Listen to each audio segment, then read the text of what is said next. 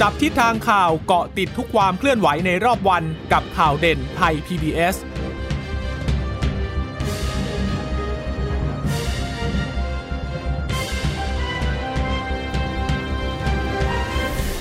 สวัสดีค่ะ ต้อนรับสู่ข่าวเด่นไทย PBS นะคะ เราพบกันเป็นประจำทุกวันจันทร์ถึงศุกร์บ่ายๆแบบนี้ค่ะ มาอัปเดตข้อมูลข่าวสารที่เกิดขึ้นในรอบวัน กับดิฉันจีราชาตาเอี่ยมรัศมีและคุณ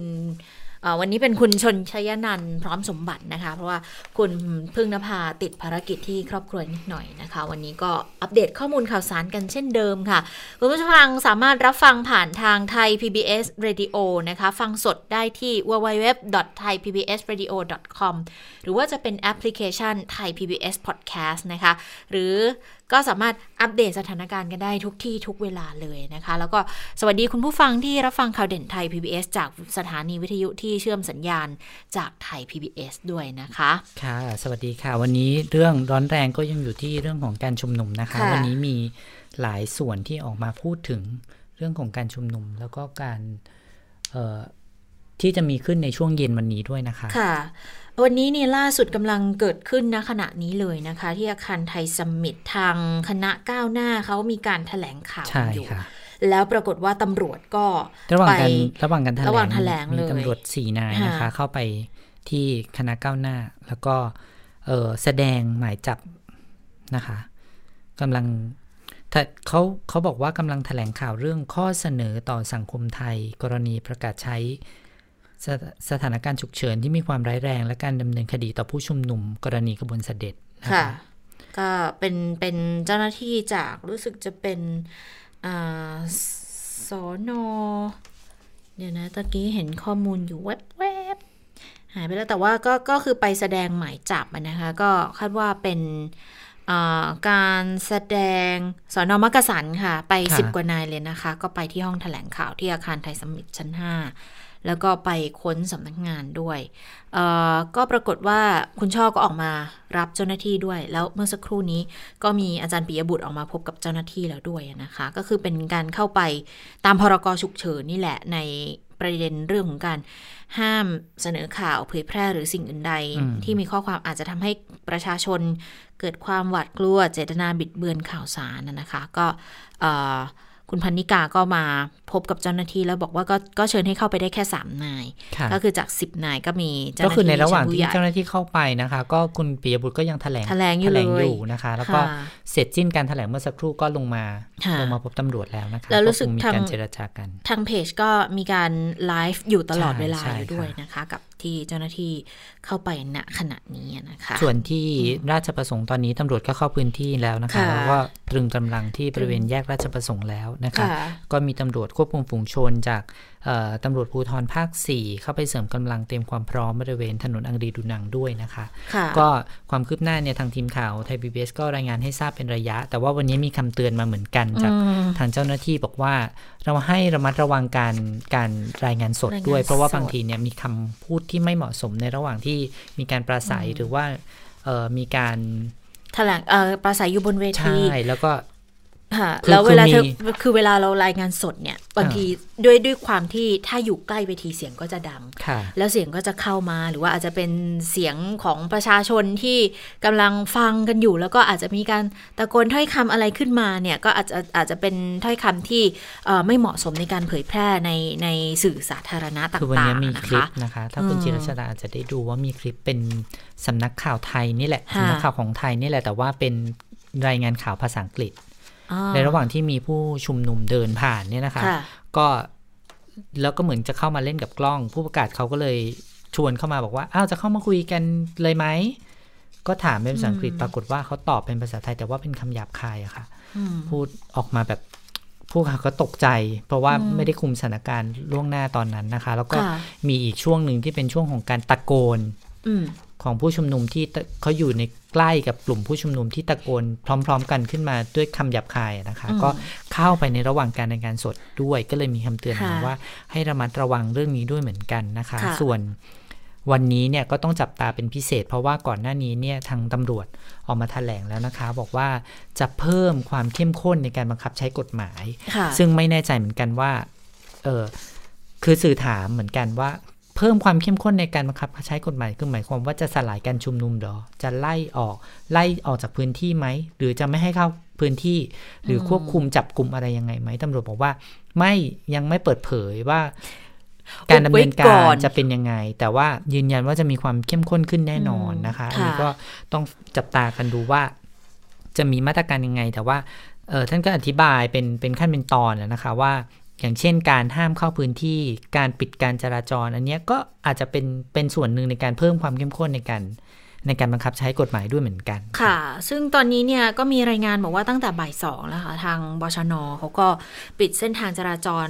เข้าแยกราชประสงค์แล้ว คือเมื่อวานนี้ไม่ได้ปิดนะ คือเปิดตลอดแต่ว่าต้องปิด สุดท้ายก็ต้องปิดเพราะว่าจำนวนของผู้ชุมนุมเนี่ยเยอะมากนะคะ พอทะลักลงไปบนพื้นผิวการจราจรปุ๊บก็ไม่สามารถใช้สัญจรได้ไปไปโดยปริยายอยู่แล้วละใช่ปิดไปโดยปริยายเพราะว่าด้วยจำนวนคือคนเยอะคนเยอะไปร่วมเยอะมากจริง ๆ เยอะกับเหมือนแบบเขาดาวเลยอะเทียบกับปริมาณพื้นที่เนาะไม่สอดคล้องให้ คือยังไงถ้าคนลงถนนขนาดนั้นก็ไม่มีโอกาสที่จะเปิดการจราจรมันก็ไปไม่ได้ใช่รอบนี้ก็เลยปิดไปแล้วค่ะมีความห่วงใยเรื่องหนึ่งเมื่อวานนี้ก็คือเรื่องบนสกายวอล์กนะคะเพราะว่าคนขึ้นไปกันเป็นจำนวนมาก แล้วก็มันอาจจะไม่สามารถรองรับน้ำหนัก คือมีการให้ข้อมูลกันตลอดบอกว่า คือด้วยความที่สกายวอล์กเนี่ยเขาจะเป็นอย่างที่บอกสกายวอล์กก็คือเป็นทางเดินใช่สำหรับเดินเท้าสำหรับโฟล์อะไม่ใช่เป็นที่ให้หยุดแล้วก็รวมตัวกันเยอะๆ อันเนี้ยเขาไม่ได้ออกแบบรองรับมาให้มากขนาดนั้นนะคะ ดังนั้นก็เลยมีความเสี่ยง ทางเจ้าหน้าที่ก็เตือนแล้วก็คือมีเรื่องน่าน่าสนใจอีกอย่างหนึ่งก็คือทางกลุ่มผู้ชุมนุมเอง พอรับรู้ข้อมูลปุ๊บเนี่ยเขาก็เตือนเขาก็เตือนกันเอง คือเขาจะใช้ลักษณะแบบว่าไม่ได้ตะโกนเตือนนะ บางคนใช้โทรศัพท์มือถือหรือว่าพวกแบบแท็บเล็ตอะไรของตัวเองเนี่ยค่ะ เขียนเป็นเหมือนป้ายไฟเป็นตัววิ่งอะ่ะ แล้วเขาชูให้ดูบอกว่า ให้ลงมาให้ลงมา เพราะว่าโครงสร้างอาจจะไม่แข็งแรงพอแล้วปรากฏว่าก็ทยอยลงมาทยอยลงกันจริงๆ ลดจำนวนลงแต่ว่าก็ไม่ได้ลงมาหมดทีนี้ก็ยังมีความเป็นห่วงอยู่ว่า ถ้าสมมติว่ามันเกิดเหตุ อุบัติเหตุขึ้นมา มันจะร้ายแรงนะคะ อาจจะเป็นโศกนาฏกรรมเลยก็ได้เพราะว่าก็มีการเตือนกันอยู่ เพราะว่าจะไม่ได้บาดเจ็บแค่คนข้างบนอย่างเดียว คนข้างล่างก็จะได้รับผลกระทบไปด้วย เพราะฉะนั้นก็ฝากเตือนสำหรับผู้ชุมนุมในวันนี้นะคะ ถ้าถ้าเลี่ยงได้เดินผ่านแล้วก็ลงมาข้างล่างดีกว่านะคะค่ะ อันนี้ก็เป็นเป็นการที่เตือนเตือนกันมานะ วันนี้ก็คงไปอาจจะเยอะด้วยแหละเพราะวันนี้วันศุกร์ใช่ไหมพรุ่งนี้เสาร์อาทิตย์ก็อาจจะมีนิสิตนักศึกษานักเรียนเนี่ยไปกันเยอะโหเมื่อวานนี้คน กลุ่มแรก ๆ ที่ไปเยอะเนี่ยจะเป็นกลุ่มนักเรียนนักศึกษาเลยนะแล้วก็เห็นภาพชัดเนาะว่าใส่ชุดนักเรียนใส่ชุดอายุน้อยๆกัน แล้วก็พอช่วงตกเย็นก็จะเป็นกลุ่มวัยทำงานก็ไปมากขึ้นว่านั่งทำกันบ้านกันกลางม็อบโอ้ก็เป็นภาพที่เป็นมิติใหม่จริงๆนะ ไม่เคยเห็นอะไรแบบนี้มาก่อนเลยนะ แต่ก็อยากฝากทุกท่านว่า ให้ไต่ตรองให้ดีในการตัดสินใจจะออกไปร่วมการชุมนุมหรือ หรือไปอยู่ในจุดไหนเนี่ยให้ระมัดระวังเรื่องความปลอดภัยด้วยนะคะ อันนี้ฝากเตือนไว้สำหรับน้องๆด้วย เพราะว่าเรื่องความปลอดภัยเนี่ยขอให้มาเป็นหลักก่อนก่อนเรื่องอื่นเลย เพราะว่าบางทีอะมันอาจจะเกิดสถานการณ์อันไม่พึงประสงค์ ไม่คาดคิดเกิดขึ้นได้ตลอดเวลา เพราะว่าการอยู่ในจำนวนคนจำนวนมากเนี่ยนะคะ ไม่รู้เลยว่าใครมาอะไรจากไหนนะคะ แล้วก็ เท่าที่สังเกตการการชุมนุมตั้งแต่เมื่อวานเราพบเราพบว่ามีเวทีก็จริง แต่ว่ากว่าจะตั้งเวทีได้ หรือว่ากว่าที่จะมีจุดศูนย์กลางการชุมนุมเนี่ยมันใช้เวลาพอสมควร เพราะฉะนั้นถ้าหากว่ามีเหตุการณ์แทรกซ้อน ที่เขาชอบพูดกันว่ามือที่ 3 มือที่ 4 มือที่5เนี่ยนะคะ ถ้ามันเกิดเหตุการณ์ในลักษณะนี้ขึ้นมาเนี่ยเราแทบจะไม่รู้เลยว่าน้องๆหรือว่าผู้ร่วมชุมนุมจะต้องหลบไปอยู่ตรงจุดไหน จะต้องเออ ช่วยเหลือดูแลตัวเองยังไง เพราะฉะนั้นอันนี้ต้องต้องหูไวตาไวด้วยนะคะ แล้วก็อีกอันหนึ่งที่ฝากก็คืออย่าลืมสวมหน้ากากอนามัยกันด้วยนะคะ ค่ะ แล้วคือ ด้วยความที่พื้นที่ชุมนุมอะคนก็แย่งใช้สัญญาณโทรศัพท์กันเยอะแล้ว บางทีการที่หวังว่าจะเข้าไปหาข้อมูลในในโลกออนไลน์เนี่ย พอคนใช้เยอะๆอะมันก็อาจจะไม่สะดวกสบายอย่างที่เราคาดหวังก็เป็นได้ แต่ว่าเรื่องของการปิดถนนเดี๋ยวมาดูข้อมูลนิดนึงตอนนี้ปิดไปแล้ว ก็คือเส้นทางราชดำริถึงประตูน้ำนะคะ ตั้งแต่แยกราชดำริถึงประตูน้ำแยกราชประสงค์สิ ถึงประตูน้ำนะคะสองก็คือถนนเพลินจิตก็คือตั้งแต่แยกชิดลมถึงแยกราชประสงค์ แล้วถนนพระรามหนึ่งค่ะ ก็ไปถึงแยกเฉลิมเผ่าเลยอันนี้ก็จะเป็นเส้นทางที่ปิดไปแล้วนะคะ แล้วคนที่จะมาห้างเนี่ยห้างยังเปิดอยู่ ก็คือใช้ทางเข้าทางถนนพระรามหนึ่งพญาไทยังใช้ได้ตามปกติอยู่ แต่ตำรวจก็ยืนยันบอกว่าก็ไม่ให้ชุมนุมอะเพราะเขาเป็นคนดูแลสถานการณ์กันอยู่ตามพรกฉุกเฉินด้วยเป็นเจ้าหน้าที่ผู้รับผิดชอบหลักในการดูแลการชุมนุมว่าจริง ๆ ตอน 11 โมงกว่าแถลงไปแล้วรอบหนึ่งเกี่ยวกับมาตรการนะคะ แล้วก็นัดหมายกันอีกรอบนี่แหละ บ่ายสามโมงแต่ว่ายังไม่เห็นว่ามีการแถลงยังไงนะ ก็อาจจะมีข้อมูลอะไรเพิ่มขึ้นเพราะว่ามันก็ใกล้เวลาที่นัดหมายชุมนุมในเวลา 17 นาฬิกาแล้ว แต่ที่เรารู้แล้วก็มีการส่งภาพมาจากทางผู้สื่อข่าวก็คือ วันนี้ที่แปลกตาไปก็คือมีการนำรถตู้ตำรวจไปวาง ไปไปไปจอดจอดไว้ตามแนวเส้นบริเวณราชดำริแล้วด้วยแล้วก็มี barrier นะคะแล้วก็มี barrier กั้นขึ้นมา มีมีลวดหนามบางส่วนที่เอาลงไปแล้วบางส่วน คือถ้าจะสังเกตก็คือที่แตกต่างมากๆจากเมื่อวานก็คือเมื่อวานเนี่ยไม่ได้ปิดการจราจร ก็คือปล่อยให้มีการจราจรตามปกติแล้ว พอผู้ร่วมชุมนุมมาเยอะๆถึงจะปิดนะคะแต่วันนี้ปิดการจราจรก่อน มีการเอาเออแบรีเออร์มาตั้ง วางกำลังเป็นจุดๆ เหมือนลักษณะการล้อมกรอบนะคะ ถ้ามากขึ้น ถ้าถ้าเห็นจากตรงนี้ทั้งหน้าทั้งหน้าโรงแรม แกรนด์ไฮแอทเอราวัณหรือว่าหลายพื้นที่นะคะ ก็เหมือนกับว่าพยายามจะคุมให้ผู้ชุมนุมมาอยู่ในอยู่ในอยู่ในพื้นผิวในกรอบนั้นมากขึ้นนะคะ เพราะว่าอย่างเมื่อวานนี้จะค่อนข้างจะกระจายตัวกันค่อนข้างเยอะด้วยเหมือนกัน ทีนี้ทางห้างสรรพสินค้าถ้าทำลักษณะนี้เมื่อวานนี้เห็นเจ้าหน้าที่ไปยืนเป็นแถวเนี่ย ก็มีข่าวลือเรื่องการสลายการชุมนุมมันเกิดขึ้นมา ซึ่งอันนี้ก็น่าห่วงเหมือนกัน มองได้ 2 แบบนะคะว่าการล้อมกรอบในลักษณะนี้เพื่อคุมให้อยู่ในพื้นที่ที่ดูแลได้ กับ หรือมีความเป็นไปได้ไหมว่าต้องการจะสลายการชุมนุมเหมือนที่เหมือนที่ใครๆกลัว อันนี้ก็ก็ยังบอกเรื่องนี้ไม่ได้ อันนี้ต้องจับตาดูอีกเรื่องนึงคือเรื่องของการเอารถขยายเสียงเข้าไปในพื้นที่ เพราะว่าวันนี้ตำรวจพูดชัดเจนเหมือนกันว่าจะไม่ยอมไม่ให้เข้านะคะ แล้วก็เมื่อวานนี้ดำเนินคดีกับ บริษัทเป็นเป็นเป็นบริษัทที่เขาเอาเครื่องขยายเสียงอะรู้สึกจะมาจากอายุทยาแล้วตอนตอนเสร็จตอนเก็บอะค่ะ ก็คือคนเก็บนี่แหละก็เป็นพนักงานอะเป็นเจ้าหน้าที่แล้วก็โดนจับกลุ่มไป แล้วก็เลยกลายเป็นการตั้งข้อสังเกตเหมือนกันว่าอ้าวแล้วไปจับกลุ่มเขาทำไม คือเจ้าหน้าที่นะอาจจะมองในแง่ของการสนับสนุนไงเออเป็นความผิดซึ่งหน้าค่ะเพราะว่าเอาเข้ามาก็เป็นความผิดอยู่แล้วไม่จับก็อาจจะเป็นการละเว้นปฏิบัติหน้าที่ไปอีกหรือไม่ อันนี้ก็เป็นเรื่องของการต่อสู้คดีกันไปด้วยนะคะ แต่ว่าที่แน่ๆในวันนี้นายกรัฐมนตรี ออกมาแถลง เพราะว่าวันนี้มีประชุมคอรมอเป็นนัดพิเศษนะคะ เป็นคอรมอชุดเล็ก เพราะว่าจะต้องให้คอรมอเนี่ยรับรองการประกาศพรกฉุกเฉินกันด้วยง่ายว่าเป็นกระบวนการขั้นตอนทางกฎหมายที่ต้องทำอยู่แล้วประกาศพรกฉุกเฉินที่มีความร้ายแรง จะต้องให้คอรมอรับทราบด้วยนะคะค่ะ คือนายกก็พูดคร่าวๆที่ที่สั้น ๆ นะ เพราะว่าจริง ๆ แถลงวันนี้เนี่ยเสร็จแล้วมาแถลงก็ประมาณ 10 กว่านาทีอยู่เหมือนกัน หลายเรื่องทีเดียว แต่ว่าหลักๆเนี่ยก็คือเป็นการยืนยันถึงเรื่องของการมีความจำเป็นในการที่จะต้องใช้พรกฉุกเฉินร้ายแรง ในพื้นที่กรุงเทพมหานคร แล้วนายกก็บอกว่าจะพยายามให้เร็วที่สุดแหละภายใน 30 วันถ้าเกิด แต่ถ้าคลี่คลายเร็วก็อาจจะเร็วกว่านั้น ก็หวังว่าจะต้องให้สั้นที่สุดนะคะ แต่เรื่องของเคอร์ฟิวยังไม่ประกาศค่ะ แต่มันอยู่ในแผน คืออันนี้ต้องต้องต้องอธิบายเพิ่มเติมขยายความเพิ่มเติมนิดนึงว่า จริง ๆ พรกฉุกเฉินเขามีเครื่องมือหลายอย่างที่ให้ใช้ได้อยู่แล้วก็แล้วแต่ว่าจะหยิบยก อันไหนมาใช้เอาประกาศตามมาตราไหนมาใช้มาใช้ หรือว่าจะมีการบังคับใช้ประกาศอะไรเพิ่มเติมด้วยหรือไม่ อย่างรอบนี้เนี่ยจริง ๆ เราก็อยู่ภายใต้พรกฉุกเฉินกันอยู่แล้วอยู่แล้วแต่ว่ามันจะเป็นในลักษณะของฉุกเฉินในในทั่วไปก็คือควบคุมการระบาดเลือกบางมาตรามาใช้อยู่แล้ว ถ้าถ้าคุณผู้ฟังจำได้คือช่วงต้นๆที่มีการประกาศใช้เนี่ย ควบคุมโควิดเนี่ยก็ห้ามการรวมตัวของคนหมู่มากก็คือพยายามไม่ให้เกินห้าคนอยู่เหมือนกัน มีเคอร์ฟิวด้วย ก็เป็นการประโยชน์ในการควบคุมโรคแล้วตอนหลังก็ยกเลิกไอ้พวกข้อนี้ไป แต่ตอนนี้ก็เอามาใช้ แต่ว่าที่บอกว่ารวมตัวเกินห้าคนเนี่ยเขาก็จะพ่วงเป็นวัตถุประสงค์ในการชุมนุมทางการเมือง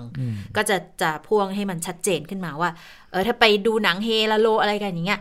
ถ่ายลงถ่ายตะคงละครหรือว่านัดชุมนุมสังสรรค์ ก็ยังทำได้อยู่ เพียงแต่ว่าถ้าชุมนุมทางการเมืองเนี่ย ก็อาจจะต้องคือข้อกำหนดมันจะแบบเขาเรียกว่าอะไรอะเข้มข้นชัดเจนกว่านะคะเพราะว่าตามปกติเขาใช้พรบการชุมนุมสาธารณะนะคะก็จะต้องก็มีมีจริง ๆ ก็มีเครื่องมือหลายอย่างอยู่แล้วแหละแต่พอประกาศพรกฉุกเฉินขึ้นมาก็โดยลักษณะเนี่ยจะเป็นการเพื่อเอื้อให้กับเจ้าหน้าที่ที่จะต้องดูแลสถานการณ์มากกว่า เพราะว่ามันจะมีข้อกำหนดอย่างหนึ่งว่าเขาจะไม่เอาผิดกับเจ้าหน้าที่ที่ปฏิบัติ ภายใต้พรกฉุกเฉินเนี่ยในภายหลัง แต่ว่าอันนี้ก็เป็นกระบวนการที่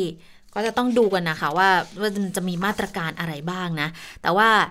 ในระหว่างการถแถลงเนี่ย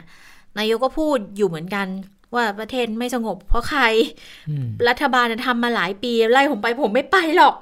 นะ ก็ประมาณอย่างนี้ด้วย แล้วก็มีอันหนึ่งที่รู้สึกกลายเป็นกระแสอยู่ในโลกออนไลน์ ก็คือไม่ลาไม่มัจจุราช อ๋อโอเคโอ้อันนั้นเป็นช่วงท้ายแล้วมัจจุราชบ้างไหมถ้าเราก็เลยกลายเป็นประเด็นขึ้นมาอีก ถ้าเราฟังตั้งแต่ต้นเนี่ยก็คือเหมือนอารมณ์มาตามอารมณ์มาค่อยๆคุขึ้นเรื่อยๆอะค่ะ หลังจากคือช่วงแรกเนี่ยเป็นการแถลงว่าทำไมเหตุผลอะไรที่จะต้องประกาศใช้กฎหมายพรกฉุกเฉินที่มีความร้ายแรง แล้วก็ต่อมาก็ลำดับลำดับเรื่องความสำคัญ แล้วก็ บอกว่าทางฝั่งการเมืองก็ดำเนินการอยู่ รับฟังความคิดเห็นอยู่แล้วในลักษณะนี้นะคะ แต่ว่าตอนท้ายที่มีอารมณ์มากขึ้นเนี่ย เป็นเพราะว่าตอบคาถามสื่อมวลชน โดยเฉพาะคำถามที่ทำให้ทำให้ท่านนายกรู้สึกแบบโมโหขึ้นมาเนี่ยก็คือเรื่องของการรัฐประหารเพราะบอกว่า เธอถามซ้ำซากมากถามทำไม ถามแบบนี้เธอต้องการอะไร เธอต้องการชี้นำใช่ไหมหลังจากคำถามนี้เป็นต้นไปเนี่ย หลังจากนั้นมันก็กลายเป็นคือคือกลายเป็นเรื่องของอารมณ์อารมณ์ขึ้นเรื่อยๆ คือเหมือน แล้วแล้วเหมือนคำถามที่ทำให้มีคำตอบนี้ออกมา คือผู้สื่อข่าวถามแบบ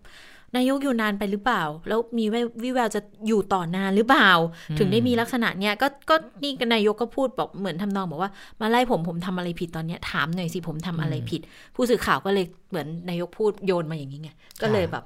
เหมือนพูดกลับว่าก็ก็เขามองว่านายกอยู่นานไปหรือเปล่าอะไรเงี้ยนายกก็เลยพูดบอกเคยฟังพระสวดไหมเคยเข้าวัดไหมไม่เคยเข้าสิถึงเป็นแบบเนี้ยสวดมนต์ได้กี่บทเออสวดมนต์ได้กี่บทเนี่ยไปฟังสวดพระอภิธรรม พระพระอภิธรรมมีสี่จุดทำมาหมดสี่จบทำมาหมดแล้วสวดมนต์แผ่เมตตาก็ไล่ไปไล่ไปบอกอย่าประมาททุกคนเนี่ยมีตายทั้งวันนี้ตายวันพรุ่งนี้ตามบทสวดอย่าประมาทชีวิต แล้วก็เลยไปพูดถึงเรื่องพญามัจจุราช และเคยเห็นไหมเคยเห็นไหมเออพญามัจจุราชที่มีเสนามาก การตายทุกวันนี้เนี่ยอยู่วันไหนมีโอกาสตายกันทุกคนโรคภัยไข้เจ็บนู่นนี่แต่กลายเป็นคือช่วงท้ายนะช่วงท้ายพอมาพูดอย่างเงี้ยก็กลายเป็นโค้ดที่ถูกตัด ใช่ แล้วเอาไปเผยแพร่ไม่แทบจะไม่ฟังด้านหน้า ไม่ได้ฟังด้านหน้าหรือว่าที่ฉันตัดเสียงด้านหน้ามาให้ฟังนิดนึงนะคะ ว่าเหตุผลอะไรที่ท่านนายกบอกว่าจำเป็นจะต้องใช้กฎหมายพิเศษนะคะอ้าวไปฟังกันนิดนึงค่ะ เพราะนั้นก็ขอให้ทุกคนระวังในการมาใช้กฎหมายนี้ด้วย กฎหมายในเรื่องของพรบชุมนุมเดิมไม่ได้ใช้แล้วนะอันนั้นห้าสิบเมตรต้องขออนุญาตก่อนเลยก่อน วันนี้ไม่มีกฎหมายกฎหมายนั้นก็มีปกติแต่ไม่ได้ใช้ กฎหมายนี้มีอำนาจทุกอย่างห้ามเข้าห้ามออกตรวจคนหรือคนมีหมดทุกอย่างนะครับ เพราะนั้นก็ขอเตือนไปด้วยอย่าทำผิดกฎหมายเท่านั้นเองนะถ้าทำผิดมีกฎหมายอะไรก็ต่างก็ตามมาแล้วทำผิด มันก็ต้องมันก็ต้องใช้กฎหมาย กฎหมายเขาอยู่กันประเทศทุกประเทศเขาอยู่กันด้วยกฎหมาย ถ้าท่านบอกว่าเราใช้ไปละเมิดสิทธิชน แล้วใครละเมิดสิทธิชนคนอื่นเขาบ้างหรือไม่ มันก็จำเป็นต้องรักษาคนส่วนใหญ่ไว้ให้ได้นะครับ โดยเฉพาะในเรื่องของการ เศรษฐกิจในเวลานี้ซึ่งนักธุรกิจก็ร้องเรียนมาที่ผมจำนวนมากเมื่อวานนี้สถานการณ์เมื่อวานนี้ ผมเป็นหน้าหัวหน้ารัฐบาลในนั้นรัฐมนตรีก็ก็ปล่อยไว้ไม่ได้อะนั่นคือสิ่งที่ต้องนึกคนนึกถึงคนส่วนใหญ่ของประเทศก็บ้าง นะ เวลาที่เราควรจะต้องไปทำอย่างอื่น ดูแลช่วยเหลือประชาชน ดูแลความสงบเรียบร้อยนะรักษาชีวิตทรัพย์สินประชาชนต้องเอากำลังทั้งหมดมาดูแลเรื่องที่ที่กระทำผิดกฎหมายเนี่ย มันทำให้ทุกอย่างมัน มันเสียไปทั้งหมดนั่นแหละนะการทำงานก็ทำด้วยความยากลำบากนะครับ ก็ขอฝากพวกเราไว้ด้วยแล้วกันฝากสื่อทุกคน วันหน้าใครที่จะไปหาข่าวในพิธีชุมนุมกรุณาติดปอกแขนด้วยนะครับ ว่ามาจากสถานอะไรล่ะสื่อมาจากสื่อใดติดปอกแขน ถ้าไม่ติดปอกแขน ห้ามเข้าพื้นที่นะครับ ทั้งนี้เพื่อให้ทุกคนได้ช่วยกันช่วยกันให้เกิดความสงบเรียบร้อย อย่าให้คนแสวงเอารูปต่างๆ ที่มันที่มัน ถ่ายกันหลายมุมบางทีแล้วแต่ละมุมมอง มันทำให้เกิดความสับสนโอลหมานจะเห็นได้ว่าเจ้าหน้าที่เนี่ยทำอย่างเต็มที่ไม่มีการใช้กำลังมีแต่ถูกถูกใช้กำลังทั้งสิ้นนะขัดขวางการปฏิบัติงานของเจ้าหน้าที่ต่างๆ เราจะอยู่กันแบบนี้หรือครับ ผมถามดิว่าจะอยู่กันแบบนี้หรือนะถ้าไม่ช่วยกันให้รัฐบาลทำอย่างเดียว ผมว่ามันแก้ปัญหาอะไรก็ไม่ได้ทั้งสิ้นไม่ว่าจะเรื่องความมั่นคงเรื่องเศรษฐกิจเรื่องอะไรมันไม่ได้ทั้งหมดอะ ตราบใดที่คนไทยยังไม่มีน้ำใจเป็นหนึ่งเดียว ในอันที่จะทำให้ทุกอย่างเดินหน้าไปค่ะนี่ก็เป็นช่วงหนึ่งตอนหนึ่งของการถแถลงนะคะ แต่ว่าก็กลายเป็นมีในช่วงท้ายๆที่บอกก็กลายเป็นโค้ดที่ทำให้มีการเอาไปขยายความกันหรือต่อแม้แต่เรื่องการให้สื่อสูงปลอกแขน ซึ่งความจริงก็เป็นมาตรฐานทางจริงๆวิชาชีพที่ต้องทำอยู่แล้วนะคะจริง ๆ เป็นเรื่องที่ต้องทำแล้วทุกม็อบนะคะ ไม่ใช่เฉพาะม็อบใช่นี้ทุกม็อบก็ต้องรวมทำถึตอนเนี้ยหมืกัหมดเราก็จะเห็นมีอืมมีหมวกค่ะ มีหมวกมีเสื้อ มีเสื้อมีปลอกแขนก็ก็จริงนะคะๆตอนที่ที่ชุมนุมกันอนุสาวรีย์ประชาธิปไตย หรือที่ธรรมศาสตร์เอง ตอนนั้นทางแกนนำชุมนุมก็ให้มีการติดเหมือนกันนะใช่แล้วต้องไปลงทะเบียนกับทางเขาด้วยอืมโดยโดยบอกว่าแต่ตอนไม่นี้มันไม่รับไม่มีของทางสมาคมสื่อนะคะ ก็แสดงว่าก็เป็นเป็นมาตรฐานปฏิบัติคือจะได้แต่ก็มีคนไปตีความว่าชัดเจนไงเอ๊ะให้สื่อสวมปลอกแขน เพราะว่าจะสลายการชุมนุมหรือเปล่าจะแยก สื่อออกจากผู้ชุมนุมหรือเปล่าอันนี้ต้องเรียนให้ทราบก่อนว่า เป็นมาตรฐานทางวิชาชีพที่ต้องทำอยู่แล้วนะคะ เป็นการเพแสราะดว่างตัวอยู่แล้วด้วย เป็นค่ะการดูแลตัวเองด้วยค่ะแล้วก็ดูแลดูแลผู้ชุมนุมด้วยส่วนหนึ่งนะคะค่ะก็จะได้รู้ว่าใครเป็นใครนะคะอืมมันก็จะเป็นความชัดเจนที่จะต้องทำกันเป็นประจำส่วนเรื่องของการเอ่อจัดการชุมนุมแล้วก็ ทั้งที่มีพรกฉุกเฉินอยู่เนี่ยก็มีการไปสอบถามกับทางรองนายกรัฐมนตรี คุณวิษณุเครืองามนะครัคะบเกี่ยวกับเรื่องของการบังคับใช้พรกแล้วก็ยังมีการชุมนุมกันอยู่เนี่ยคืออาจารย์วิษณุก็อธิบายในแง่ของกฎหมายก็บอกพรกฉุกเฉินมี 2 กรณีค่ะหนึ่งก็คือมาตรา 5 วันนี้ก็ยังใช้อยู่ทั่วราชอาณาจักรนะคะสำหรับมาตรา 5 ที่เกี่ยวข้องกับเรื่องของการดูแลสถานการณ์โควิด -19 ส่วนการประกาศสถานการณ์ฉุกเฉินร้ายแรงเนี่ยอันนี้เฉพาะกรุงเทพมหานครเท่านั้นอย่างที่บอกว่ากรอบเนี่ย30 วัน ถ้าสถานการณ์ดีขึ้น ก็ยกเลิกได้เลย ไม่ต้องเรียกประชุมครมส่วนเคอร์ฟิวเคอร์ฟิวเนี่ยอย่างที่บอกจะประกาศเมื่อไหร่ก็ได้ แล้วแต่เงื่อนไขเลย แต่ตอนนี้ยังไม่ได้คิดที่จะมีเรื่องนี้ขึ้นมานะคะ ส่วนการจัดชุมนุมเนี่ยจริง ๆ จัดได้ไหมอาจารย์วิษณุก็บอกไม่รู้ทำไมสื่อถึงคิดว่าชุมนุมได้ผู้สื่อข่าวก็เลยบอกว่า อ้าว ก็เมื่อวานก็จัดชุมนุมกันได้เนี่ยวันนี้ก็นัดหมายกันใหม่ อ่า อาจารย์วิษณุก็บอกก็เขานัดกัน แต่ว่าเจ้าหน้าที่ระบุบอกว่าผู้ชุมนุมวันที่ 15 ก็ถือว่าผิดกฎหมายทั้งหมดก็ถูกต้องแล้ว เพราะอันนี้ก็เป็นไปตามพรกอยู่แล้วแหละเพราะว่าเขาก็ไม่ให้บังคับการชุมนุมกันนะนะคะ แต่ว่าเเรื่องของการจำกัดสิทธิเสรีภาพเนี่ยในเรื่องของการรวมตัวกันในกรณีอื่นๆเนี่ยอาจารย์วิษณุก็พูดเหมือนกันบอก ถ้าเกิดช่วงปกติไม่มีข้อจำกัด ก็ยึดตามวรรคหนึ่ง แต่วันนี้เนี่ยมีประกาศพรกฉุกเฉิน ก็จะมีข้อจำกัดอ้างสิทธิเสรีภาพเต็มร้อยเปอร์เซ็นต์ไม่ได้นะคะ พอไปอยู่พรกฉุกเฉิน ก็ต้องดูตามประกาศดูตามคำสั่งข้อกำหนดที่ออกมา ข้อกำหนดบอกว่าไม่ให้มีการชุมนุม แต่ตำรวจที่เป็นคนดูแลสถานการณ์เนี่ยเขาชี้แจงไปแล้ว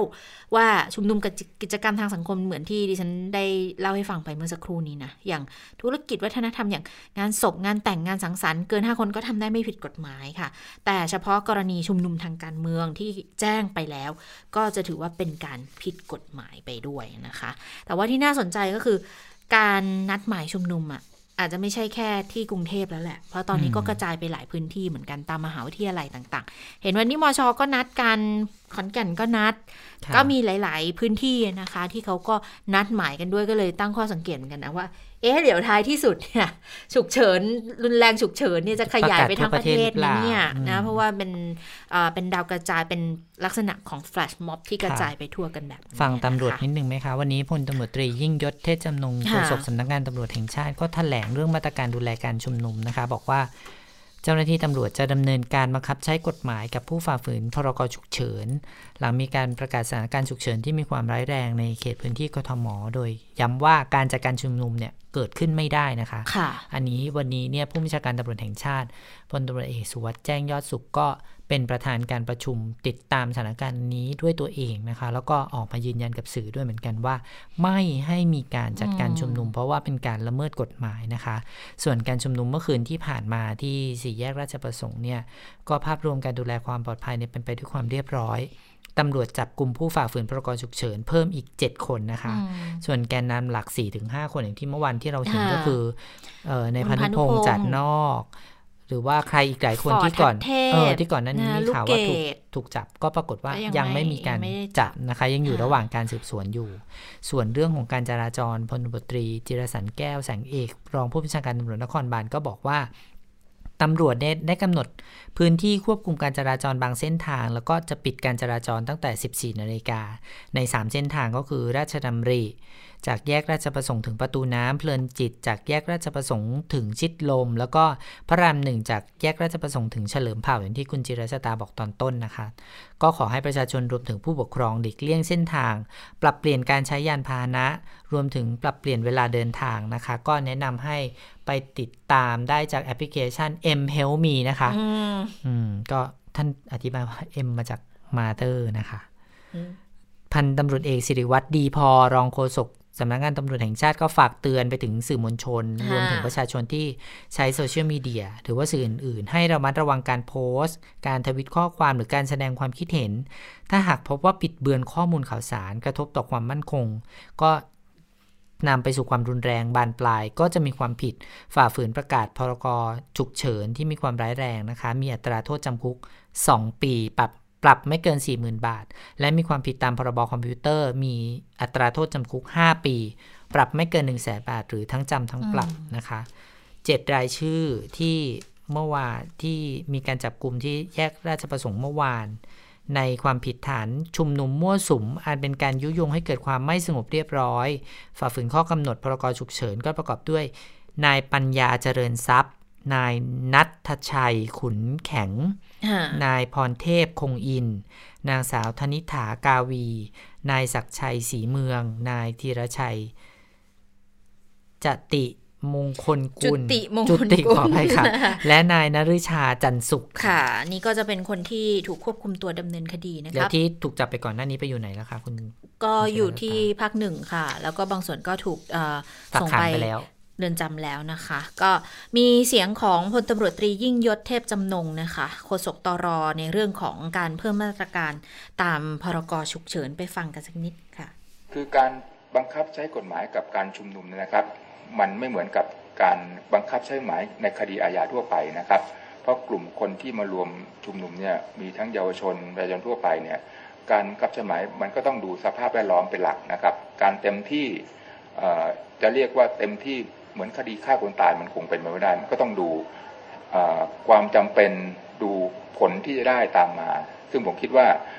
ก็ก็ต้องดูตามสภาพเหมือนกันว่า พื้นที่คนที่มารวมตัวกันเวลาเป็นยังไง ก็มีการปรับแผน แต่ยังไงก็ตามขอยืนยันนะครับว่าจะจัดการชุมนุมไม่ได้โดยเด็ดขาด นี่คือ keyword ครับ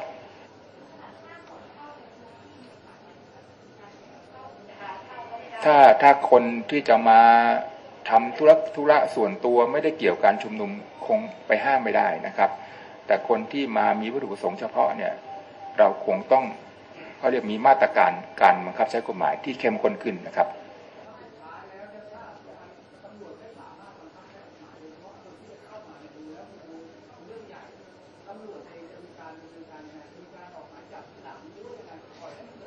ก็มีมี มีหลายลักษณะนะครับ แต่รวมๆแล้วผมย้ำว่าเข้มข้นขึ้นก็แล้วกัน การออกหมายจับตามหลังก็เป็นหนึ่งในมาตรการที่เรียกว่าเข้มข้น การอ่ากันพื้นที่โดยอ่าเข้มข้น การกันพื้นที่โดยเข้มข้นก็เป็นหนึ่งในมาตรการ การตรวจการตรวจการค้นหรือว่าการคัดกรองบุคคลที่เข้ามาในพื้นที่ก็จำเป็นต้องเข้มข้นขึ้นนะ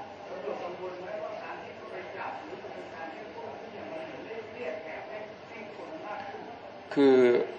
กังวลหรือไม่กังวลเนี่ย มันคงพูดไม่ได้ แต่ทุกอย่างมันเป็นไปตามหน้าที่ครับกฎบทบทกฎหมายเขากำหนดให้ใครมีหน้าที่อะไรกำหนดตำรวจมีหน้าที่อย่างนี้ เราก็ต้องทำไปตามหน้าที่ครับค่ะนี่ก็เป็นการแถลงยืนยันของทางตำรวจนะคะ เกี่ยวกับเรื่องของมาตรการฉุกเฉิน แต่ทีนี้เนี่ยมันมีข้อสังเกตอยู่อย่างหนึ่งว่า คือพรกฉุกเฉินเนี่ย เขาก็จะมีในเรื่องของการบังคับใช้เกี่ยวกับสถานการณ์ต่าง ๆ แต่ถ้าย้อนไปดูในอดีตนะคะคือเคยมีการประกาศใช้พรกฉุกเฉินมา 6 ครั้งในแง่ของการดูแลสถานการณ์การชุมนุมนะ ครั้งแรกเลยค่ะที่มีการใช้ก็คือรัฐบาลสมัยคุณสมัครสุนทรเวชเลย ตอนนั้นเนี่ยถ้าจำกันได้ยึดทำเนียบ คุณชนชัยนันท์ของกลุ่มพันธมิตรค่ะเมื่อก่อนเนี่ยเขาไม่ค่อยจะใช้กับพรกฉุกเฉิน แต่ก็ก็เคยมีมาหลายต่อหลายครั้ง แต่ว่าที่เห็นชัดเจนในเรื่องของการใช้ควบคุมการชุมนุมเนี่ยก็เรื่องพันธมิตรนี่แหละค่ะ ไปบุกยึดทำเนียบรัฐบาลสถานที่สำคัญหลายแห่งใช่แล้วหลายแห่งแล้วก็อีกอย่างหนึ่งคือที่ต้องประกาศใช้เนี่ย ตอนแรกเนี่ยเขาใช้พรบความมั่นคง แต่มันมันไม่ไหวแล้วเพราะว่ามันมีการประทะกันระหว่างกลุ่มพันธมิตรกับกลุ่มนปช ตอนนั้นที่ราชดำเนินนอกแล้วก็บอกมีคนเสียชีวิตด้วย ก็เลยประกาศใช้วันที่ 2 กันยาห้าหนึ่งแล้วนับแต่นั้นเป็นต้นมาก็บอกประกาศกันรัวๆเลยค่ะ แต่ก็ใช้กฎหมายก็ใช้กฎหมายฉบับนี้กัน แต่ว่าก็อย่างที่บอกว่าไม่ ไม่เคยที่จะทำให้การชุมนุมยุติลงได้จากการประกาศใช้พรกก็เลยเป็นในลักษณะของการให้อำนาจกับเจ้าหน้าที่ในการจัดการสถานการณ์โดยที่จะไม่สุ่มเสี่ยงต่อความผิดทีหลังมากกว่า แล้วแล้วถ้าเราสังเกตทุกครั้งพอ ประกาศใช้ปุ๊บก็จะต้องมอบหมายว่าคนนี้เป็นคนดูแลสถานการณ์นะมีผู้อำนวยการสถานการณ์มีผู้อำนวยการสถานการณ์ อย่างตอนสมัยคุณสมัครเนี่ย ก็ให้พลเอกอนุพงศ์เผ่าจินดา ชื่อคุณแม่อ่าเป็นผบทบตอนนั้นนะคะ เป็นหัวหน้ารับผิดชอบสถานการณ์ แล้วก็ครั้งที่สองตอนนั้นเนี่ยใช้แค่เก้าวันเอ้ยสิบสองวันค่ะสิบสองวันเอง แล้วคือมันคลี่คลายยังไง ก็คุณสมัครโดนสั่งสารสั่งให้พ้นจากตำแหน่ง เพราะทำรายการอาหาร ชิมไปบนชิมไปบนไป ก็เลยพ้นจากตำแหน่งแล้วคุณสมชายก็ขึ้นมาแทน เหตุการณ์มันยุติลงณขณะนั้น แค่สั้นๆ เอง พอคุณสมัครไปม็อบก็ยังไม่ได้ออกมานะ เพราะว่าคุณสมชายนี่เป็นนายกที่ไม่ได้เข้าทำเนียบม็อบยังอยู่ในทำเนียบอยู่ถูกค่อนคอร์ดว่าเป็นนายกเป็นนายกนอกทำเนียบเพราะไม่มีทำเนียบให้เข้าเข้าไปไม่ได้ แล้วพอมาคุณสมชายก็ต้องประกาศอีกทีหนึ่งคือยกเลิกไป เก้ากันยายกเลิกใช้ได้สิบสองวัน แล้วครั้งที่สองเหตุการณ์ก็คือ ยึดสนามบิน คราวนี้ก็ใหญ่เหมือนกัน ก็ยึดทั้งสวนภูมิทั้งดอนเมืองเลยเเป็นเรื่องใหญ่มาก เป็นเรื่องใหญ่มาก เพราะตอนนั้นเนี่ย ถ้าถ้าคุณผู้ฟังจำกันได้คือ คุณสมชายพอมารับตำแหน่งปุ๊บเขาไปประชุมเอเปก แล้วก็เลยพยายามจะไม่ให้เข้าประเทศไง ก็เลยไปยึดสนามบินแต่ปรากฏ คุณสมชายก็ไปลงที่เชียงใหม่ แล้วก็กลับเข้ากรุงเทพ แล้วก็เลยไปยึดทั้งดำดอนเมือง แล้วก็สวนภูมิ ก็เลยมีการประกาศพรกฉุกเฉิน 27 พฤศจิกา 51 ค่ะ ตอนนั้นพลตำรวจเอกโกวิทวัฒนะรัฐมนตรีมหาไทยเป็นผู้ดูแลสถานการณ์ แต่ก็ใช้ได้ไม่นานอีกแหละ พอวันที่2ธันวาสารรัฐธรรมนูญสั่งยุบพักพลังประชาชนค่ะ ปีเดียวกันเลยนะปี 51 แล้วก็ วันที่ 9 ก็ยกเลิกการใช้พรกฉุกเฉิน ทีนี้พอครั้งที่ 3 ค่ะ ปี 52 มันก็ใกล้ ๆ กันเลยอะไม่กี่เดือนเองอะปี 52 เนี่ย เป็นรัฐบาลคุณอภิสิทธิ์แล้วตอนนั้นมีการประชุมสุดยอดผู้นำอาเซียนที่พัทยาค่ะ ก็แล้วก็ไปล้อมตรงนั้นก็เหตุใหญ่เหมือนกัน 11 เมษายน52ก็เลยต้องประกาศใช้แต่ว่า ก็ใช้ได้ไม่กี่ชั่วโมงเองค่ะ ระยะสั้น ๆ เอง ตอนนั้นคุณสุเทพเป็นผู้อำนวยการเป็นผู้กำกับสถานการณ์ปฏิบัติการ แล้วก็ยกเลิกตอนทุ่มครึ่ง เพราะว่าผู้ชุมนุมก็ออกไปจากสถานที่ก็ยกเลิก แต่ที่ใช้นานมากเนี่ยคือครั้งที่ 4 ค่ะ รัฐบาลคุณอภิสิทธิ์เหมือนกัน ประกาศพรกฉุกเฉิน 12 เมษายน 62 พื้นที่กรุงเทพและปริมณฑลเลย เพราะตอนนั้นเนี่ยชุมนุมของนปชแล้วนะคะ ยืดเยื้อมากแล้วก็คุณสุเทพก็เป็นอรองนายก ฝ่ายความมั่นคงก็เป็นผู้ที่ได้รับมอบให้ดูแลสถานการณ์ ก็เป็นที่มาของการตั้งเป็นกองอำนวยการแก้ไขสถานการณ์ฉุกเฉิน หรือสออชออันนี้แหละ ครั้งแรกเนี่ยสลายการชุมนุมที่สามเหลี่ยมดินแดงกับตลาดนางเลิง ก็มีบัตรเจ็บล้มตายไปจำนวนหนึ่งประมาณ 20 คนมั้งรอบนั้นนะคะ แล้วก็ประกาศใช้วันที่ 24 เมษายกเลิกใช้ค่ะ 24 เมษารวมใช้แค่ 13 วัน แต่แล้วอันนี้สิที่นานจริง ๆ เลย ก็คือเดือนเมษาห้าสามวันที่ 7 เมษาค่ะ อันนี้ยึดราชประสงค์ครั้งแรกของนปช แล้วก็ดูแล้วว่าแนวโน้มยืดเยื้อมาก ก็เลยประกาศใช้กทม และปริมณฑลเลย ก็มีสอชอกลับมาอีกรอบ คุณสุเทพดูแลสถานการณ์อีกรอบ ตอนนั้นพลเอกประวิทย์เป็นรัฐมนตรีกลาโหม เป็นรองผู้อำนวยการด้วย รอบนี้เนี่ย อันนี้คือเหตุการณ์ที่วัดปทุมวนารามเหตุการณ์ใช่เป็นเหตุการณ์สลายการชุมนุมที่แยกราชประสงค์ วัดปทุมวนาราม รอบแรกเนี่ยเกิดขึ้นวันที่ 10 เมษาเสียชีวิตไป 20 คนแล้วก็วันที่ 19 พฤษภาค รั้งนี้แยกราชประสงค์เต็ม ๆ เลยค่ะ 94 คนมีเคอร์ฟิวแล้วก็ประกาศพรกฉุกเฉินที่อีสานด้วย เพราะว่าตอนนั้นมีมีเผากันหลายจุดเลย เผาศาลากลางด้วยนะคะ แล้วก็ก็สุดท้ายก็ค่อยๆคลี่คลายแต่ละสถานการณ์ไป แต่พรกถ้าใครจำได้นะคะ สร้างความเจ็บปวดน่ากลัวมากรอบนั้นคือคคือมันสะเทือนใจกันถ้าใครที่ไปเดินสยามบ่อยๆจะเห็นว่าในร้านในสยามก็ถูกเผาด้วยนะคะ ใช่จะมีในสยามแล้วก็ Central World ใช่ไหมที่จะโดนหนัก ๆ เลยมันก็พื้นที่โดยรอบประตูน้ำใช่ มันมันสะเทือนใจมากในอนุสาวรีย์อ่าใช่ห้างห้าง Center Point ใช่ไหม Center Oneดอกหญ้านะคะดอกหญ้าดอกหญ้าร้านใหญ่ๆตอนนั้นค่ะ แล้วก็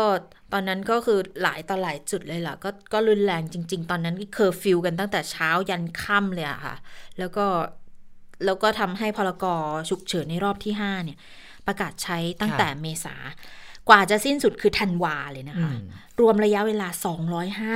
259 วันนะพลกรฉุกเฉินรอบนั้นเนี่ย แล้วครั้งที่ 6 อันนี้ก็จะเป็นกปปสแล้ว รัฐบาลคุณยิ่งรักชินวัตรเพราะว่ากำลังจะมีการเลือกตั้ง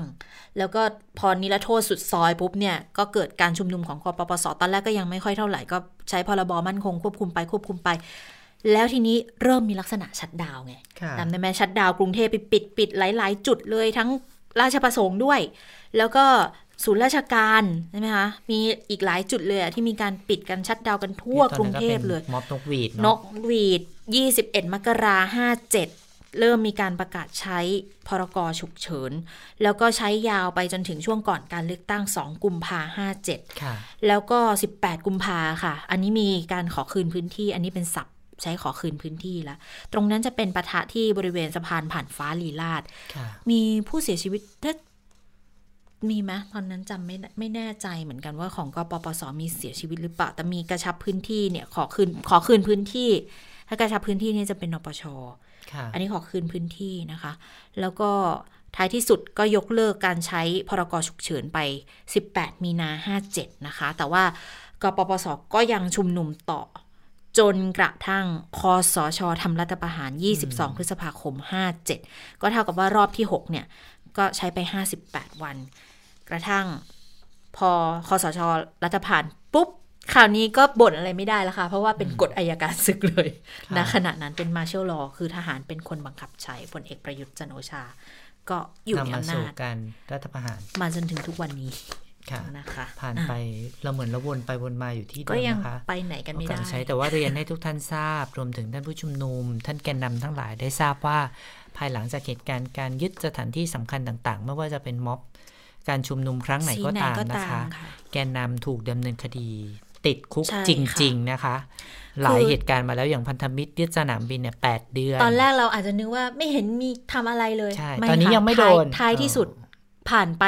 ชุมนุมผ่านไปสิบกว่าปีนะที่ฉันจำได้ ก็ต้องติดคุกนี่พันธมิตรแกนนำพันธมิตรทั้งหลายที่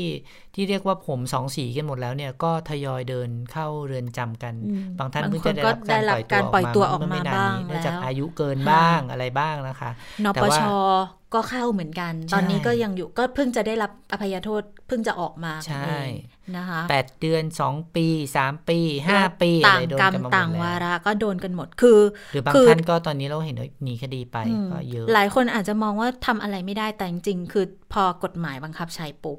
ก็ยังไงก็มีการดำเนินคดี แล้วส่วนใหญ่เนี่ยจะเป็นแกนนำหรือคนที่กระทำผิดจริง ๆ ที่จะโดนดำเนินคดี แต่ถ้ากลุ่มผู้ชุมนุมเนี่ยอาจจะด้วยจำนวนมากหรือยังไงก็ตามส่วนใหญ่แล้วก็ก็ก็มีการจับกลุ่มมีแน่ ๆ นะ บางคนก็โดนจับกลุ่มแต่ว่าภายหลังก็มีการยกฟ้องก็ปล่อยตัวกันไป ก็มีเหมือนกัน แต่ว่าใครที่เป็นแกนหลักจริง ๆ เนี่ย อันนี้ก็เรียกได้ว่าต่างกรรมต่างวาระ ใครทำอะไรไว้ก็ มีผลที่จะต้องได้รับผลตามมาด้วยค่ะพูดถึงเรื่องของแกนนำม็อบที่ถูกควบคุมตัวไปวันนี้ก็มีอาจารย์นะคะมีอาจารย์ของธรรมศาสตร์ทางธรรมศาสตร์ไปเยี่ยมนักศึกษาสามคน เพราะว่าเป็นเด็กธรรมศาสตร์สามคนก็คือเพนกวิน รุงปนัสยานะคะ แล้วก็นัชนนเป้ยนัชนนเนี่ยนะคะ ก็ถูกควบคุมตัวไป อันนั้นรู้สึกวันที่ 15 ค่ะ ช่วงเช้า เป็นต่อเนื่องจากการชุมนุมวันที่ 14 แต่หมายเนี่ยมันเป็นหมายจับเก่าค่ะเป็นหมายจับตั้งแต่ตอนชุมนุมสิบสิงหาที่ธรรมศาสตร์นู่นแล้วนะคะ ก็ถูกส่งตัวไปที่เรือนจำธัญวดี วันนี้อาจารย์ก็เลยไปเยี่ยมแต่ปรากฏว่าเข้าเยี่ยมไม่ได้ เพราะเรือนจำบอกว่าเออช่วงนี้คืออยู่ระหว่างกักตัว กักตัวโควิด -19 อยู่ เขาก็เลยเได้ส่งข้อความไปให้กำลังใจกับทางคนที่ถูกควบคุมตัตัววกักตัวนี่เขาต้องกักตัวกี่วันคะสิบสิบสี่วันสี่วันสิบสี่วันแต่ว่าหมาย ผัดแรกเนี่ยเขาสิบสองฝากขังสิบสองวันนั่นแสดงว่าต้องอยู่ต่ออีกสองวันเพื่อกักอยู่ต่อเลเหรอยหรือว่ายังไงอ๋อไม่เดี๋ยวเขากำลังจะลดวันกักแล้วกันก็คือคนที่ไปเยี่ยมได้ตอนนี้เขาอนุญาตเฉพาะทนายควาให้มเฉเท่าพาะนั้นทนายความเข้าไปเท่านั้นนะคะก็เลยอาจารย์ต้องฝากก็เลยฝากฝากจจดดหหมามายยน้อยไปกับไปทนายความเออแล้วก็มีการพูดถึงเรื่องของการใช้กระบวนการยุติธรรมเนี่ยอืมมาเป็นเครื่องมือในการดำเนินคดีด้วยเหมือนกันนะคะ ฟังเสียงของผู้ช่วยศาสตราจารย์ ดรอนุสรณ์กันค่ะคืออันนี้ก็เป็นอื่นไม่ได้นอกเหนือไปจากการใช้ นะครับกระบวนการยุติธรรมเป็นเครื่องมือในการในการที่จะนะครับนะฮะคล้ายๆกับว่านะฮะขจัดนะคู่ขัดแย้งทางการเมืองหรือว่านะฮะสยบกับกลุ่มคนที่เห็นต่างไม่ให้นะฮะออกมาเคลื่อนไหว โดยเฉพาะอย่างยิ่งก็คือในสถานการณ์ที่เมื่อเห็นว่านะฮะกลุ่มของคนที่เห็นต่าง ซึ่งมีพวกเด็ก ๆ เหล่านี้เป็นแกนนำอะครับกำลังจะขยายตัวอย่างกว้างขวาง ก็เป็นทำนองคล้ายๆกับตัดไฟเสียแต่ต้นลมอะไรเงี้ยทั้งๆที่ก่อนหน้านั้นนะครับก็เห็นได้ว่านะสามารถจะบังคับใช้นะครับไอ้เรื่องของหมายจับหมายเรียกเหล่านี้ได้มาอย่างต่อเนื่องอยู่แล้วแล้วก็ก็ประกาศตัวในที่สาธารณะกระทั่งไปฉีกหมายสารอะไรนะฮะหมายจับอะไรทิ้งด้วยซ้ำไปก็ยังไม่ดำเนินการขณะนี้มันคือเข้าใจเป็นอื่นไม่ได้นอกเหนือไปจากการใช้กระบวนการยุติธรรมเป็นเครื่องมือนะครับในการที่จะนะฮะเอ่อคล้ายๆกับนะฮะ ขัดขวางนะครับเอ่อการขยายตัวนะครับของกลุ่มนะครับที่อาจจะเห็นต่างกับรัฐบาลในตอนนี้นะครับซึ่งกำลังขยายตัวมากขึ้นทุกขณะ แล้ววันนี้เรามีฝากอะไรไปถึงพวกเขารวมถึงจะมีข้อเรียกร้องอะไรไปถึงอย่างกรมราชทัณฑ์หรือเอ่อฝ่ายที่เกี่ยวข้องบ้างคะถ้ากับฝ่ายในเสียงที่เกี่ยวข้องก็คือ ผมเข้าใจดีนะฮะก็คือระบบราชการไทยเองเนี่ยนะฮะตัวของมันเถอะทะและใหญ่โต แล้วก็พร้อมนะครับที่จะรับใช้แล้วกันเนาะนะครับไม่ว่าใครจะขึ้นมาอยู่อำนาจ ผมเรียกร้องอย่างนี้ก็แล้วกันก็คือว่านะฮะในบรรดาข้าราชการเราเองก็เข้าใจดีนะครับในเรื่องของนะฮะสวัสดิภาพรวมไปถึงความก้าวหน้าในอาชีพการงาน แต่อย่างน้อยที่สุดตอนนี้ฮะมันมีกลุ่มคนจำนวนมากนะครับ มันมีเด็กนะฮะที่ออกมานะครับแล้วก็พร้อมนะฮะที่จะแลกกับสิทธิเสรีภาพ อิสรภาพและอนาคตของพวกเขา พวกคุณอยู่ข้างในนะฮะนะครับ ก็ควรที่จะมีคล้ายๆกับว่าความกล้าหาญนะครับ ทางจริยธรรมนะครับ ควรที่จะ นะฮะมีนะฮะความกล้าหาญที่จะรู้ว่าอะไรถูกอะไรผิด มันเป็นไปได้ฮะการดื้อแพ่งการจะทำอะไรก็ตามแต่ หรือแม้กระทั่งว่านะครับมันมีหลายสิ่งครับที่คุณทำได้ ก็อยากเรียกร้องตรงนี้ครับว่าคือแทนที่จะนะฮะนะเกาะนะครับอยู่กับนะครับระเบียบหรืออะไรที่มันเหนียวแน่น แล้วเอาเข้าจริงแล้วนะครับ มันก็อย่างที่เราเห็นกันอยู่ครับ บางหลายเรื่องหลายกรณี มันไม่สมเหตุสมผล แล้วท่ามกลางนะครับ เวลาที่คนในสังคมในตอนนี้เขาลุกขึ้นมา เพื่ออยากให้เกิดการเปลี่ยนแปลงไปสู่สิ่งที่ดีกว่า คนที่เป็นข้าราชการ นะครับ ก็ไม่ควรที่จะนะฮะอยู่เฉพาะในอาจจะเรียกว่าพื้นที่ปลอดภัยนะครับ แล้วก็แบบคำนึงเฉพาะนะฮะไอความก้าวหน้าในอาชีพการงานตัวเองเท่านั้นจำเป็นนะครับที่จะต้องออกมานะฮะมีความกล้าหาญกว่านี้ ส่งเสียงกันมากกว่านี้ ค่ะ ก็เป็นเอ่อ ความเห็นของอาจารย์ที่ก็ต้องเข้าไปดูแลนี่นักนักศึกษาที่เป็นลูกศิษย์ของตัวเองด้วยอะนะคะ วันนี้ก็ค่ะเข้าไปเอ่อดูแลแต่ว่าจริง ๆ ถ้าไปฟังซุ้มเสียงนักวิชาการก็มีอยู่หลายคนเหมือนกันนะ ที่ก็ไม่ค่อยจะเห็นด้วยกับการใช้พรกฉุกเฉินสักเท่าไหร่อะนะคะเขาก็มองว่าเป็นการริดรอนสิทธิเสรีภาพ ที่สามารถที่จะแสดงออกในทางการเมืองได้ แต่ว่า ก็ได้ฟังไปแล้วอะว่าทางฝั่งที่เขาเกี่ยวข้องกับการดูแลสถานการณ์เขาประเมินกัน ในแง่ที่ว่าจะสร้างความวุ่นวายให้เกิดขึ้นในประเทศก็เลยมีการบังคับใช้ โดยก็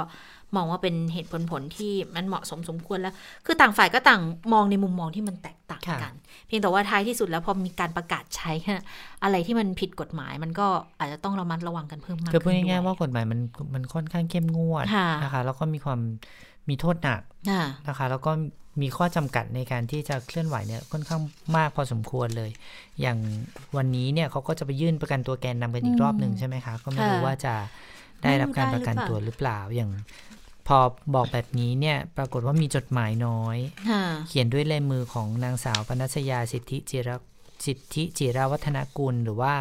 รุ้งเนี่ย แกนนำแนวร่วมธรรมศาสตร์และการชุมนุมนะคะ ก็มีการไปโพสต์ในเฟซในเอินขออภัยใน Facebook ของเยาวชนปลดแอกนะคะค่ะบอกว่าถ้าหากว่าในวันนี้รุ้งไม่ได้กลับไปหาทุกคน ขอให้ทุกคนจงอย่าเสียขวัญไป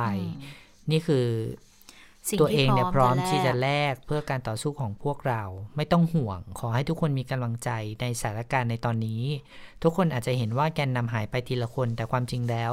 เราทุกคนอยู่ด้วยกับคุณเสมอในรูปแบบของอุดมการณ์ก็ฝากความหวัง และใจในการต่อสู้ไว้กับทุกคน ขอให้ทุกคนใช้ความกล้าหาญทั้งหมดที่ที่มี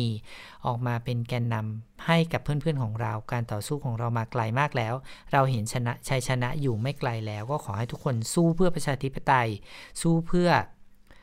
ชาติที่ดีขึ้นของเรา สู้เพื่อศักดิ์ศรีความเป็นมนุษย์ของเรา เราทุกคนเป็นคนที่เท่าเทียมกันหมด อย่ากกลัวสู้จนกว่าจะชนะ อันนี้ก็เป็น เรียกว่าเป็นอะไรจดหมายน้อยแล้วกันนะคะ เป็นจดหมายน้อยที่ส่งมาจากเรือนจำธัญบุรีนะคะ ของปนัสยานะคะ ก็คงวันนี้เนื่องจากวันนี้นัดหมายกันที่ราชดำราชประสงค์ด้วยแหละฝนตกหนักแล้วนะคะ ตอนนี้ค่ะผู้สื่อข่าวรายงานมาผู้สื่อข่าวรายงานมาว่าฝนตกหนักทีเดียวนะคะ ก็เดี๋ยวต้องดูว่าวันนี้จะจะยังไงเพราะว่าก็ยังมีแกนนำที่ยังอยู่แต่ว่าเขามองว่าเป็นแกนนอน เออทางกลุ่มผู้ชุมนุมอย่างคุณลูกเกดเนี่ยเขามองว่าจริงๆไม่มีใครเป็นแกนนำหรอกทุกคนเป็นแกนนอน ทุกคนเป็นแกนนำได้ทั้งหมดแหละ แต่ทีนี้ก็ก็สอบถามจากทางหลายๆ คนที่เกี่ยวกับทางนักวิชาการบ้าง หรือว่าคนที่ทำม็อบบ้างอย่างวันนี้ในจับตาสถานการณ์คุยกับคุณพิภพธงชัย คุณพิภพก็เป็นกลุ่มพันธมิตรก็มองว่า โอ้จะให้มันสงบก็คงยากเพราะจริง ๆ การออกมาก็เป็นสิทธิ์ที่สามารถจะทำได้อยู่แล้วนะของประชาชนเนี่ยนะคะเพียงแต่ว่าในเรื่องของการดูแลความปลอดภัยเนี่ย พอรัฐบาลไปจับแกนนำเขาหมดแล้วอะ่ะเป็นนาทีที่รัฐบาลจะต้องเป็นคนดูแลสถานการณ์ให้แล้วแหละ เพราะว่าอย่างแยกราชอย่างแยกราชประสงค์เนี่ยมีตึกมีอะไรที่เป็นเป็นซ่อเป็นหลืบที่อาจจะสุ่มเสี่ยงทำให้เกิดมือที่สามเข้ามาสร้างสถานการณ์ได้ด้วย ดังนั้นแล้วก็ก็คุณไปจับแกนนำเขาอะ่ะก็เท่ากับว่า รัฐบาลก็ต้องดูแลความปลอดภัยให้กลุ่มผู้ชุมนุมด้วยนะ เพราะว่าผู้ชุมนุมก็คือประชาชนที่รัฐบาลหรือว่าหน่วยงานที่เกี่ยวข้อง ก็จะต้องให้การดูแลด้วย ทีนี้ก็เลยถามบอกว่าอะไรอย่างเงี้ยแล้วถ้าเกิดจะมีการคุยกันขึ้นมา เราจะคุยกับใครดีคะ ถ้าถ้าทุกคนบอกว่าเป็นแกนนอน เป็นคนที่สามารถคุยด้วยได้หมด นี่ก็บอกว่าต้องขึ้นอยู่กับการจัดการของทางฝ่ายที่เกี่ยวข้องก็คือทางภาครัฐแล้วแหละจะทำยังไง แต่ว่าถามอาจารย์เจตเหมือนกัน อาจารย์เจตให้ให้ แนวทางที่น่าสนใจมีอยู่ 3 ข้อด้วยกันดิฉันจำโดยหลักไม่ได้นะว่ามีอะไรบ้างแต่ว่ามีอยู่ข้อหนึ่งนั่นก็คือมองว่าจริง ๆ สภายังเป็นพื้นที่ได้นะสสก็ยังเป็นพื้นที่ที่สามารถทำหน้าที่ได้คือ คุณอาจจะเป็นเหมือนเจ้าภาพในการจัดมา แล้วมาคุยกันว่าจะยังไงจะเดินหน้าจะแก้ไขในจุดไหนประเด็นไหน มีคนพูดเหมือนกันนะคะว่าผู้แทนคนที่ถูกเรียกว่าผู้แทนไม่ควรนิ่ง ไม่ควรนิ่งใช่ ควรจะมีส่วนพื้นที่ที่ควรจะแสดงบทบาทได้มากที่สุด คือคุณอาจจะไม่ได้บองว่าไปร่วมร่วมขับเคลื่อนกับม็อบนะ แต่คุณไปฟังเขาสิ ว่าเขาต้องการอะไรแล้วเอามาสะท้อน ใครจะเป็นคนที่คุณพามาคุยด้วยได้ล่ะ เปิดพื้นที่ในการพูดคุยกัน มันก็ยังดีกว่าอยู่อยู่บนท้องถนนแล้วก็หาทางออกไปทางไหนกันไม่ได้ แล้วจะทำให้สถานการณ์มันตึงเครียดมากขึ้นเรื่อยๆ เพราะว่ายิ่งยืดเยื้อเนี่ย ความเครียดก็จะเพิ่มขึ้น ยิ่งยืดเยื้อผลกระทบที่จะเกิดมันก็จะเยอะมากขึ้น ค่ะ ตอนนี้ตำรวจแถลงเป็นครั้งที่ 2 แล้วนะคะ เมื่อช่วงเวลาประมาณ 15นาฬิกากว่าๆนิดๆนะคะตำรวจบอกว่าพลตำรวจตรีเจรสันแก้วสังเอกรองผู้บัญชาการตำรวจนครบาลก็มาพร้อมๆ กับพลตำรวจตรียิ่งยศเทพจำนงโฆษกสำนักงานตำรวจแห่งชาติ แล้วก็พันตำรวจเอกสิริวัตรดีพอรองโฆษกสำนักงานตำรวจแห่งชาตินะคะ ก็ร่วมกันแถลงอีกรอบหนึ่งบอกว่า ได้ประกาศเตือนมวลชนที่จะเดินทางมาร่วมชุมนุมบริเวณแยกราชประสงค์ในช่วงเย็นวันนี้ เป็นครั้งที่สอง โดยหลังจากนี้จะมีการประกาศเตือนครั้งที่3ในเวลา 16นาฬิกา30 นาที ซึ่งหลักการนี้ถือว่าเป็นหลักการสากลที่ใช้ในการแจ้งเตือนไม่ให้มีการชุมนุม พร้อมยืนยัน จะดำเนินคดีกับผู้ที่ฝ่าฝืนกฎหมาย แต่หากผู้ชุมนุมมีการปรับเปลี่ยนสถานที่ชุมนุม ตำรวจก็ได้มีแผนที่จะปรับกำลังให้สอดคล้องกับสถานการณ์ นอกจากนี้ตำรวจยังมีอำนาจในการเข้าตรวจค้นอาคารสถานที่ต่างๆ เพื่อระงับยับยั้งให้ไม่ให้เกิดเหตุร้าย หรือเป็นสถานที่ที่สุ่มเสี่ยงต่อการผัด ขัดต่อพรกฉุกเฉินในสถานการณ์ร้ายแรง เช่นกรณีที่เมื่อช่วงบ่ายที่ผ่านมา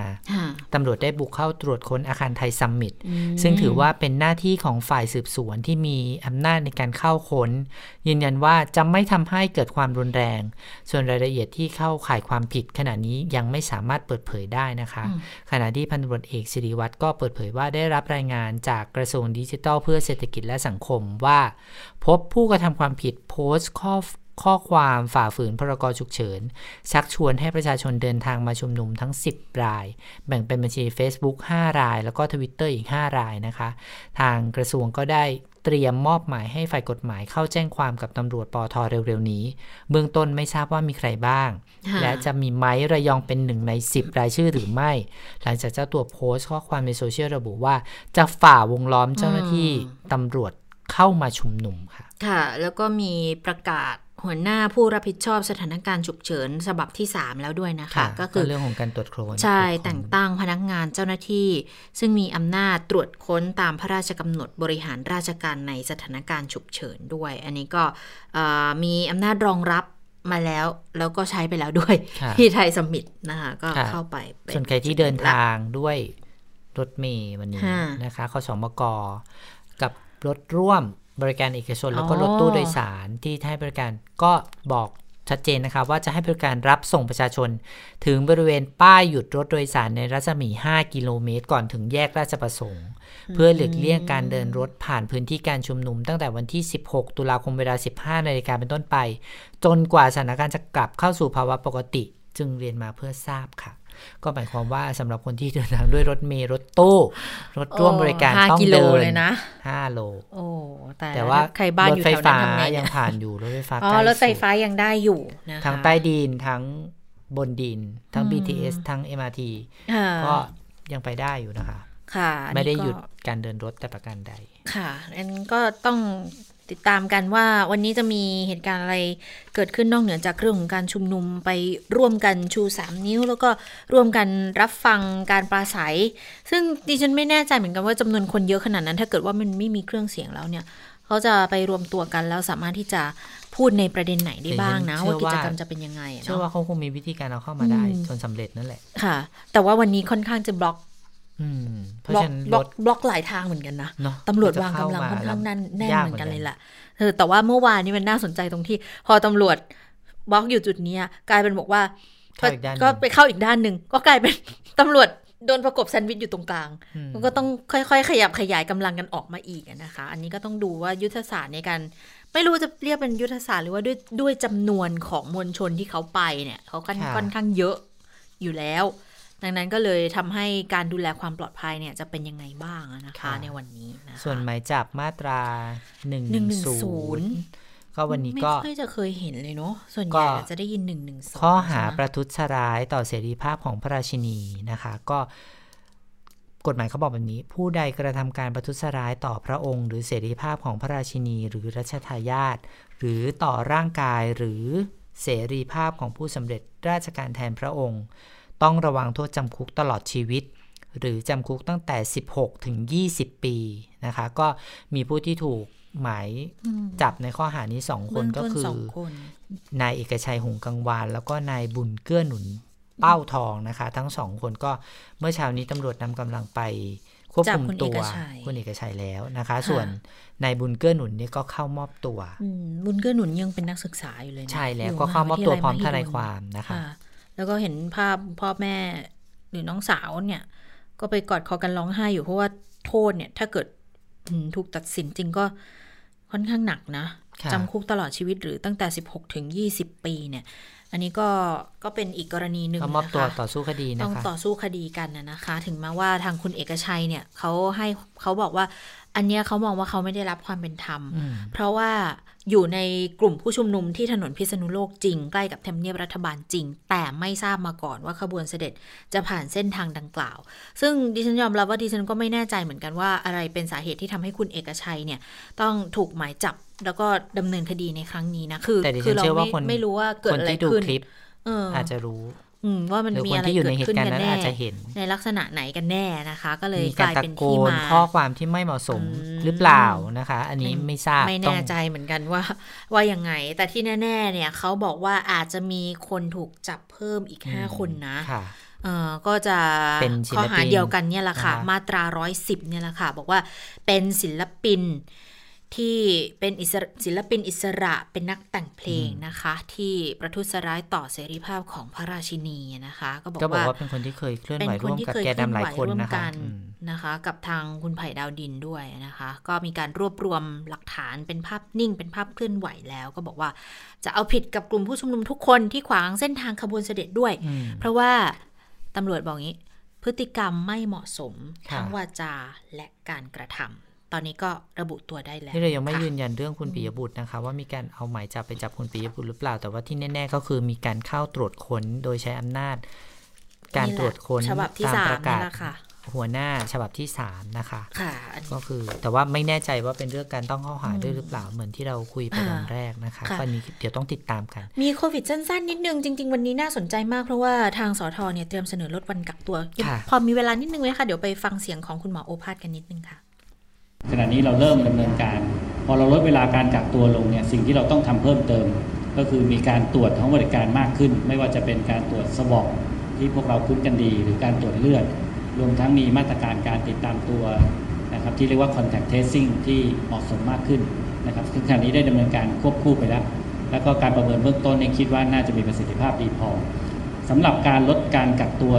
ถ้าถามว่าจาก 10 วันแล้วจะเหลือ 7 วันได้ไหมนะครับ มีหลายปัจจัยที่เกี่ยวข้อง อย่างเช่น ปัจจัยแรกถ้าประเทศต้นทางเนี่ยเขามีอัตราการติดเชื้อต่ำถ้าพูดง่ายๆก็คือเขามีความปลอดภัยเท่ากับประเทศไทยนะผมยกตัวอย่างอย่างเช่น ประเทศจีน ประเทศนิวซีแลนด์อย่างนี้เป็นต้น ความเสี่ยงก็จะต่ำอันนั้นเป็นไปได้ที่จะลดการกักตัวเหลือ 7 วัน ค่ะ นี่ก็เป็นเบื้องต้นคือจาก 14 เหลือ 10 วันนะคะ แล้วก็อาจจะ7 10เหลือ 7 อันนี้ก็มีความเป็นไปได้แต่เบื้องต้นเนี่ยน่าจะลดเหลือ 10 วันก่อนอันก็เป็จะนมีข้อมูลตทางวิชาการตมที่ทางกระทรวงศึกษามา แล้วค่ะก็จะต้องเสนอให้สบคเป็นคนพิจารณาอีกครั้งหนึ่งว่าจะตามนี้ไหมนะค่ะคะเดี๋ยวอาทิตย์หน้าคงมีความชัดเจนเพิ่มมากขึ้นนะคะค่ะทั้งหมดก็คือข่าวเด่นไทย PBS วันนี้เราทั้งสองคนลาไปก่อน สวัสดีค่ะ สวัสดีค่ะ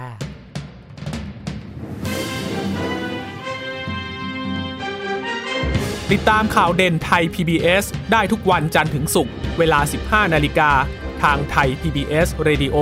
และติดตามฟังข่าวได้อีกครั้งทางไทย PBS Podcast